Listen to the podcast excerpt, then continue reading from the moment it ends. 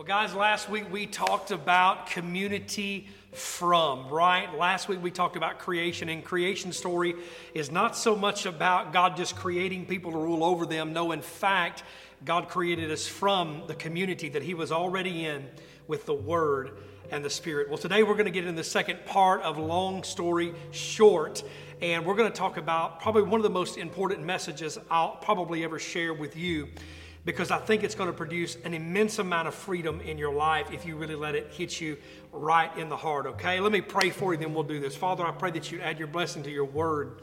Let every person that has ears, as your words say, let he who has ears, let him hear what the Spirit is saying to the church so that we can know you better in Jesus' name. Amen.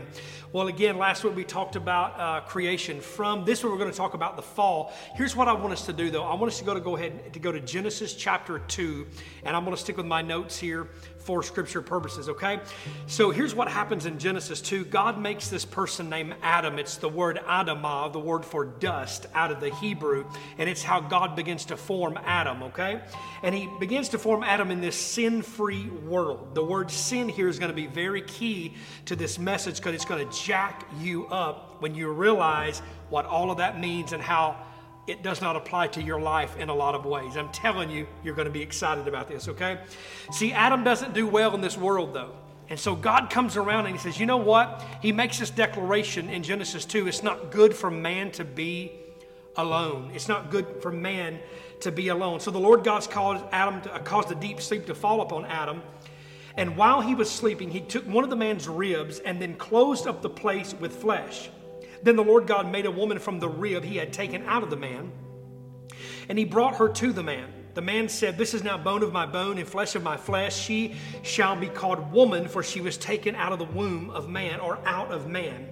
You see, this is why a man leaves his father and mother and is united to his wife, and they become one flesh. Adam and Eve, or Adam and his wife, were both naked, hear me, and they felt no shame.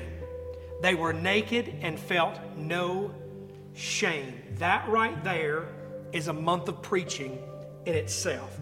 What a stinking beautiful life to be completely naked in front of one another and feel no shame. Now, I know that sounds a little weird when I say completely naked in front of another. I'm not supporting the next nudist colony. That's not what I'm saying. What I'm saying is there was something raw and real about being in front of God completely naked of saying, and, and having no idea that there was anything wrong with my nakedness, with my vulnerability, with everything about me, right? Wouldn't it be amazing if we could live that life of faith? Right now. Now, again, I want you to keep your clothes on, but what if our mind can be clothed in something different where no shame ever controls your life, where you never have to make another decision or walk into another room where you might have been embarrassed before and feel shame? Well, why does this happen? Well, before we do that, I, I want to take you back to a story that most of us have in middle school. Did you ever have that dream in middle school where you walk into class and you're naked or not wearing pants in front of the entire middle school class or in front of the lunchroom? Did you ever have that dream? I had that dream, and you know what I think about as an adult now? I thought, why did my parents allow me to leave the house with no pants on? Because I couldn't drive there myself, right? So in my mind, I've got these white tube socks on all the way up to my knees, maybe a t shirt with no pants. And this is how shame really feels. It's not just embarrassment, it's utter shame. But again, this is not the way it was supposed to be. Something happened to man in that garden in Genesis, in the Garden of Eden, that brought about shame for the nakedness. You see, we were meant to experience relationship with God, people in our world without pretense, without makeup, without any shame. That's what a naked community, again, figuratively speaking, is all about. But hear me, this is what the fall is actually about. It's not about sin. You go, but Matt, man sinned against God. Wrong. The fall of humanity really should be entitled something completely different. You know what it should be entitled? Man's loss of identity. You see, the fall doesn't mean sin. The portion of Scripture, again, should be called man's loss of identity. How do we know this? Well, how do we know that it's not about sin? Well, you got to keep in mind the concept of sin doesn't even come into play in the Scripture until after man falls. You go after man, but that means he fell. No, no, no. It doesn't come into Scripture until Genesis chapter 4 when Cain kills Abel. So let's back up just a little bit, okay? I want you to lean in with me here. Let's back up just a little bit. So here's what happens God creates man. Man chooses to disobey God's command. We're going to get to that in just a moment because you might say, but Matt, that is sin. Mm, hang tight with me, okay? But then here's something that happens it's not until Cain kills his brother Abel that the word sin is mentioned, until the description for sin. He told Cain, he said, Sin is crouching at your door and wanting to take your life. As you know, a few weeks ago I talked about the beast in Bible study. What is crouching at the door? The beast called sin, and it's wanting to ravage your life. But this in itself was not about the word sin. It had something grander. It had something more lofty. It had something a lot bigger to do with what God was doing in the garden. and It had little to do with the word that we've made huge called sin. So I want to pose the question to you Could it be, hear me, could it be that sin became a reality for man after he mistreated his brother?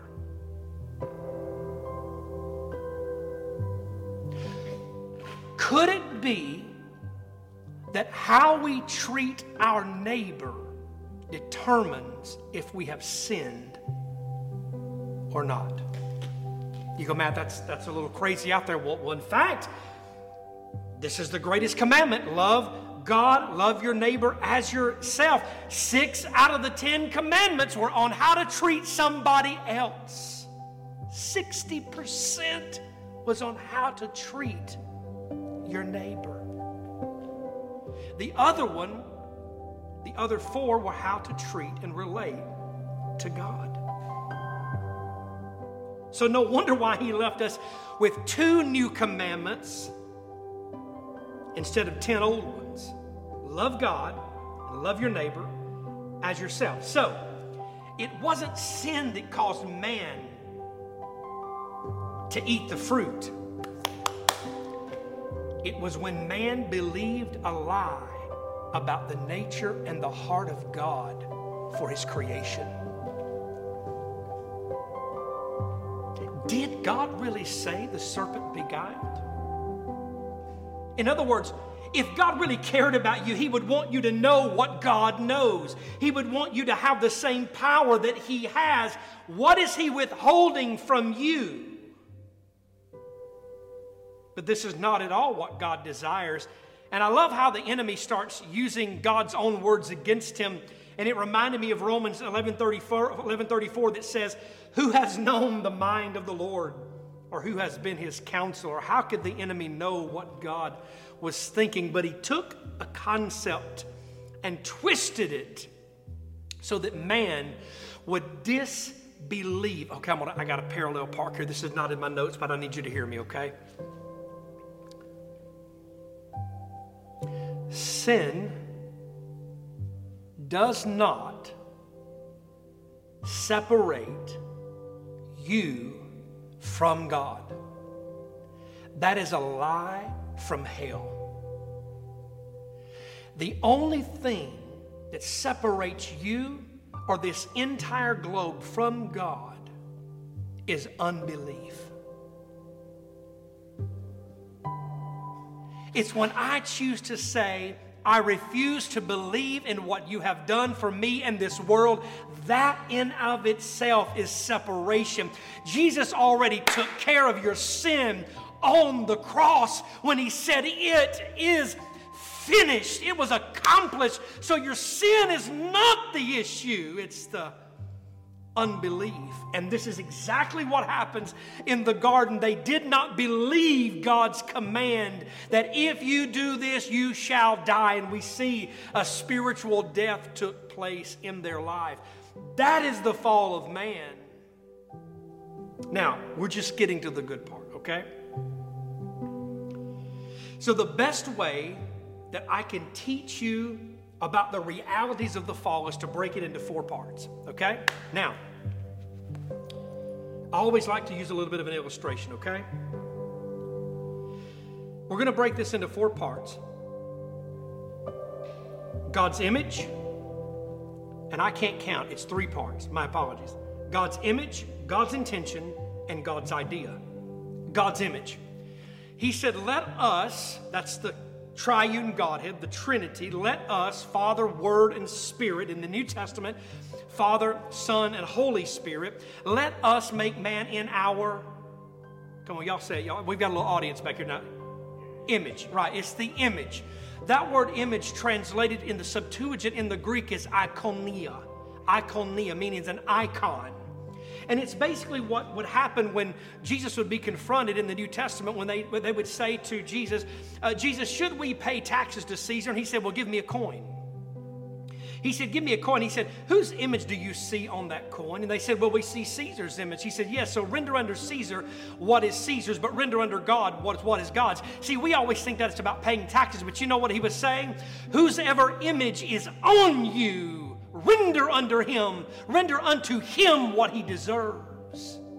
Guess whose image, the icon, has been put into your life?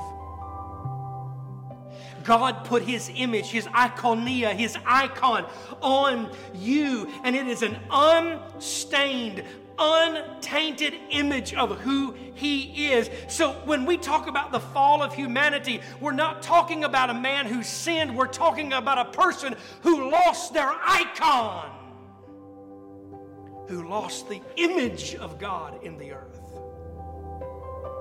So the fall should be titled Man Losing His Identity. Man losing the image of God. But here's the deal. Oh, oh, I can't get ahead of myself. I'll get too excited, okay? So, it's when we lose our freedom and our identity. So, the fall of man had very little to do with eating forbidden fruit and all to do with the loss of God's untarnished image in the earth. Again, the word sin didn't show up until after all this happened, until Cain killed Abel. You see, church, we get caught up on what people do rather than who people are. We get messed up over where they have been rather than where God is taking them. And it's amazing to me how many psychics we have in the church. Because we already know they ain't ever going to be nothing. It's like Paul said be careful what you say and do, I'm paraphrasing, because you too might fall into that same mess. You see, remember, just because you do not see it does not mean God is not working it.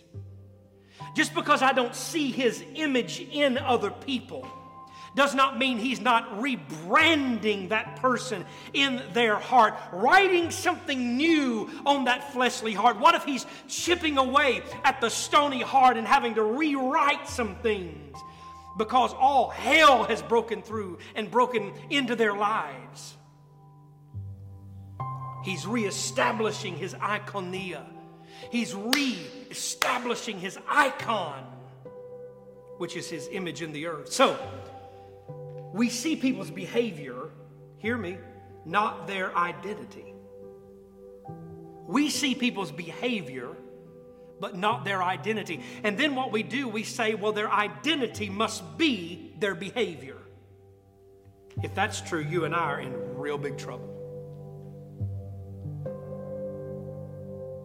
So the image of the world is cast on them like a shadow rather than the image of the Spirit casting the image of God on their lives. See, this is why we treat people less than what God requires. In fact, I would like to ask you a question that I've heard Andy Stanley ask, and he asks it the best. When it comes to people around you, we must ask this question What does love require of me? What does love require of me? Somewhere along the way, we went from running after reclaiming God's image in the earth to getting people to learn how to behave properly. we can't even make ourselves behave right sometimes. But we've got some weird crusade that we're on to get other people to behave properly. And he's saying, if you will stop worrying about their behavior and start living out my image in front of them, maybe they can reflect what they see in you. Hear this you will always become what you behold. So if someone can behold the image of God in you, they can then experience the God in you. So, how do we get back the image into the earth? How do we get that back? I mean, He is already here, right? Jesus is the image of God. And since we are submitted to Christ and He lives in us, we are the image bearers again, the iconia once again in the earth. That's God's image. But next, I want to take you to what I call God's intention. What was God's intention with all of this? And this to me is probably the most important part of this message. God's intention was protection for man. When he told Adam and Eve, he said, Listen, I don't want you to eat of that particular tree. And just for the debate's sake, this is kind of a rabbit trail. For, for eons of history, we've always thought it was an apple or it's been symbolized as an apple. I want to throw another uh, an idea out at you. It was probably figs. Why? Because that's the leaves that they've sewed up together to hide themselves when God did find, did come walking in the cool of the garden. And it's also the type of plant or tree uh, that, God, that Jesus would curse when it come to Israel when they would not return and repent to Him. Jesus cursed that as a symbol. So again, that's just a little Bible history lesson. Now we'll get right back on track. Okay? Now, when God told them, "You can eat of anything in this entire place here," right? He would then say, But I don't want you to touch that one. That was the tree of the knowledge of good and evil. In other words, come on, come on now. In other words, I don't want you to ever carry the burden of being the judge. I don't want you to ever carry the burden of having to decide what is right or wrong in your life and especially someone else's. You see, there's only one righteous judge, and his name is Jesus. In fact, God is so committed to Jesus being that righteous judge that Jesus will judge at the end of the age. So when God was saying, I don't want you to touch that tree, it's not because He was withholding something from us. He did not want you and I to be the people that would sit in judgment at any time in our life to experience it for ourselves or to, to, to put it on someone else. God simply wanted you and I, and still does want you and I, to live in freedom from judgment and shame. He does not want the weight of His judgment to be placed in your hand to give to another. See, you and I cannot bear the weight of that crown. We cannot pay the price for that sum. But, Pastor, I thought you said that the fall was not about sin. Because you're saying pay the price for that sum, pay the price for that sin. You are correct. But guess what happens to humans when they forget who they are? They sin. They miss the mark. They rebel. They become a God unto themselves. They hate. They, they, they, they experience racism. They, and they alienate those who are not like them. They shack up with somebody else's wife. They find enjoyment in everything, fulfillment in everything but in Christ. Because when we forget that we are the icon, that we are the image bearers, we fall into the pit of sin because we've forgotten that we are more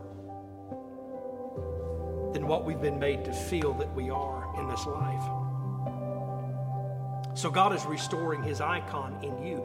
You, one of the corniest church things I've ever heard. But my but Mama Corn says it a lot. If you don't know Mama Corn, you'll get to know her soon.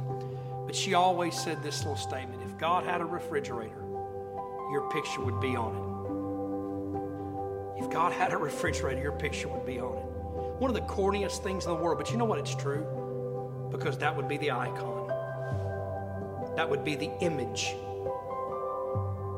So we got God's image, God's intention, and now God's idea. What is God's idea? The word for word here is logos or logos. And we see this echoed in John 1 where the Word became flesh and dwelt among us, and we beheld him when we beheld his glories of the only begotten of the Father, full of grace and truth. In the beginning was the Word, and the Word was with God, and the Word was God. In the beginning was the Logos. That word there is translated idea. I like to say it like this Jesus was God's greatest idea. Idea, it also means imagination. Watch this, watch this now. Imagination, his image or his image nation. His imagination, his image nation. It was Israel and then it was the church. This is what God's image was supposed to be like. His image was supposed to invade earth through Israel. When Israel rejected the Messiah, he raised up the church to bear his image again. So it wouldn't be about a fall into sin, it's about a fall from his image, from his icon, from his image in this earth. But he calls the church, Church, will you bear my image once again in the earth? Will you bear my image so that when people see you, they can see a God that they can walk with in the cool of the day, the same way that I walked with Adam in the garden? So, next week we're going to dig in to Israel. And I'm going to tell you, it's going to be one of the, the toughest ones we do. Because how interesting is that? You'd be surprised at how interesting Israel is in relation to my life in your life. Well, as I wrap up today, I want to ask you this Do you know whether or not you have His image in your life? Are you carrying His image? And if not, I want to ask you to talk to God about that. I would like to, you know, I could tell you to pray some sinner's prayer that we've made up. It's not even in the Bible, you know. Some of that stuff is so religious to me. I just go, why do we even why do we even do this? And I get it. I guess maybe some people need that to kind of push them along, but here's the truth. When you really need God, you'll call on him. When you really come to a place in your life where you're going to, you know what? I'm not going to live like this anymore. I don't even want to I don't want to be in a place of disbelief anymore, you'll call on him. And I would love to hear from you if you do. I would love for you to email me, matt at thetablechurch.cc. Let us know about that.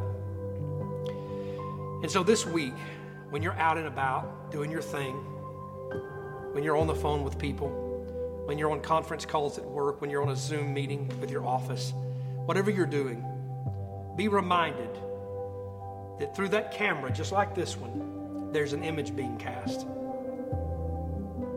And I want to remind you one thing that God said about the creation of man that he didn't say about any other thing he created. God would go through the plants, the animals, the firmaments, meaning the skies and the earth, the sea, everything, and he would say, and God saw it and it was good. You know when he got to man? He said he created man and it was very good. You are very good. Because you are the image of God in the earth. You You may have been told by your parents, by an uncle, an aunt, by a teacher, by a coach, that you were worthless, that you were. Hear me. You are very, very. But Matt, you don't know how bad I am. I don't have to know how bad you are. All I know is you've been created in the image of God for an eternal purpose. Let me pray for you today.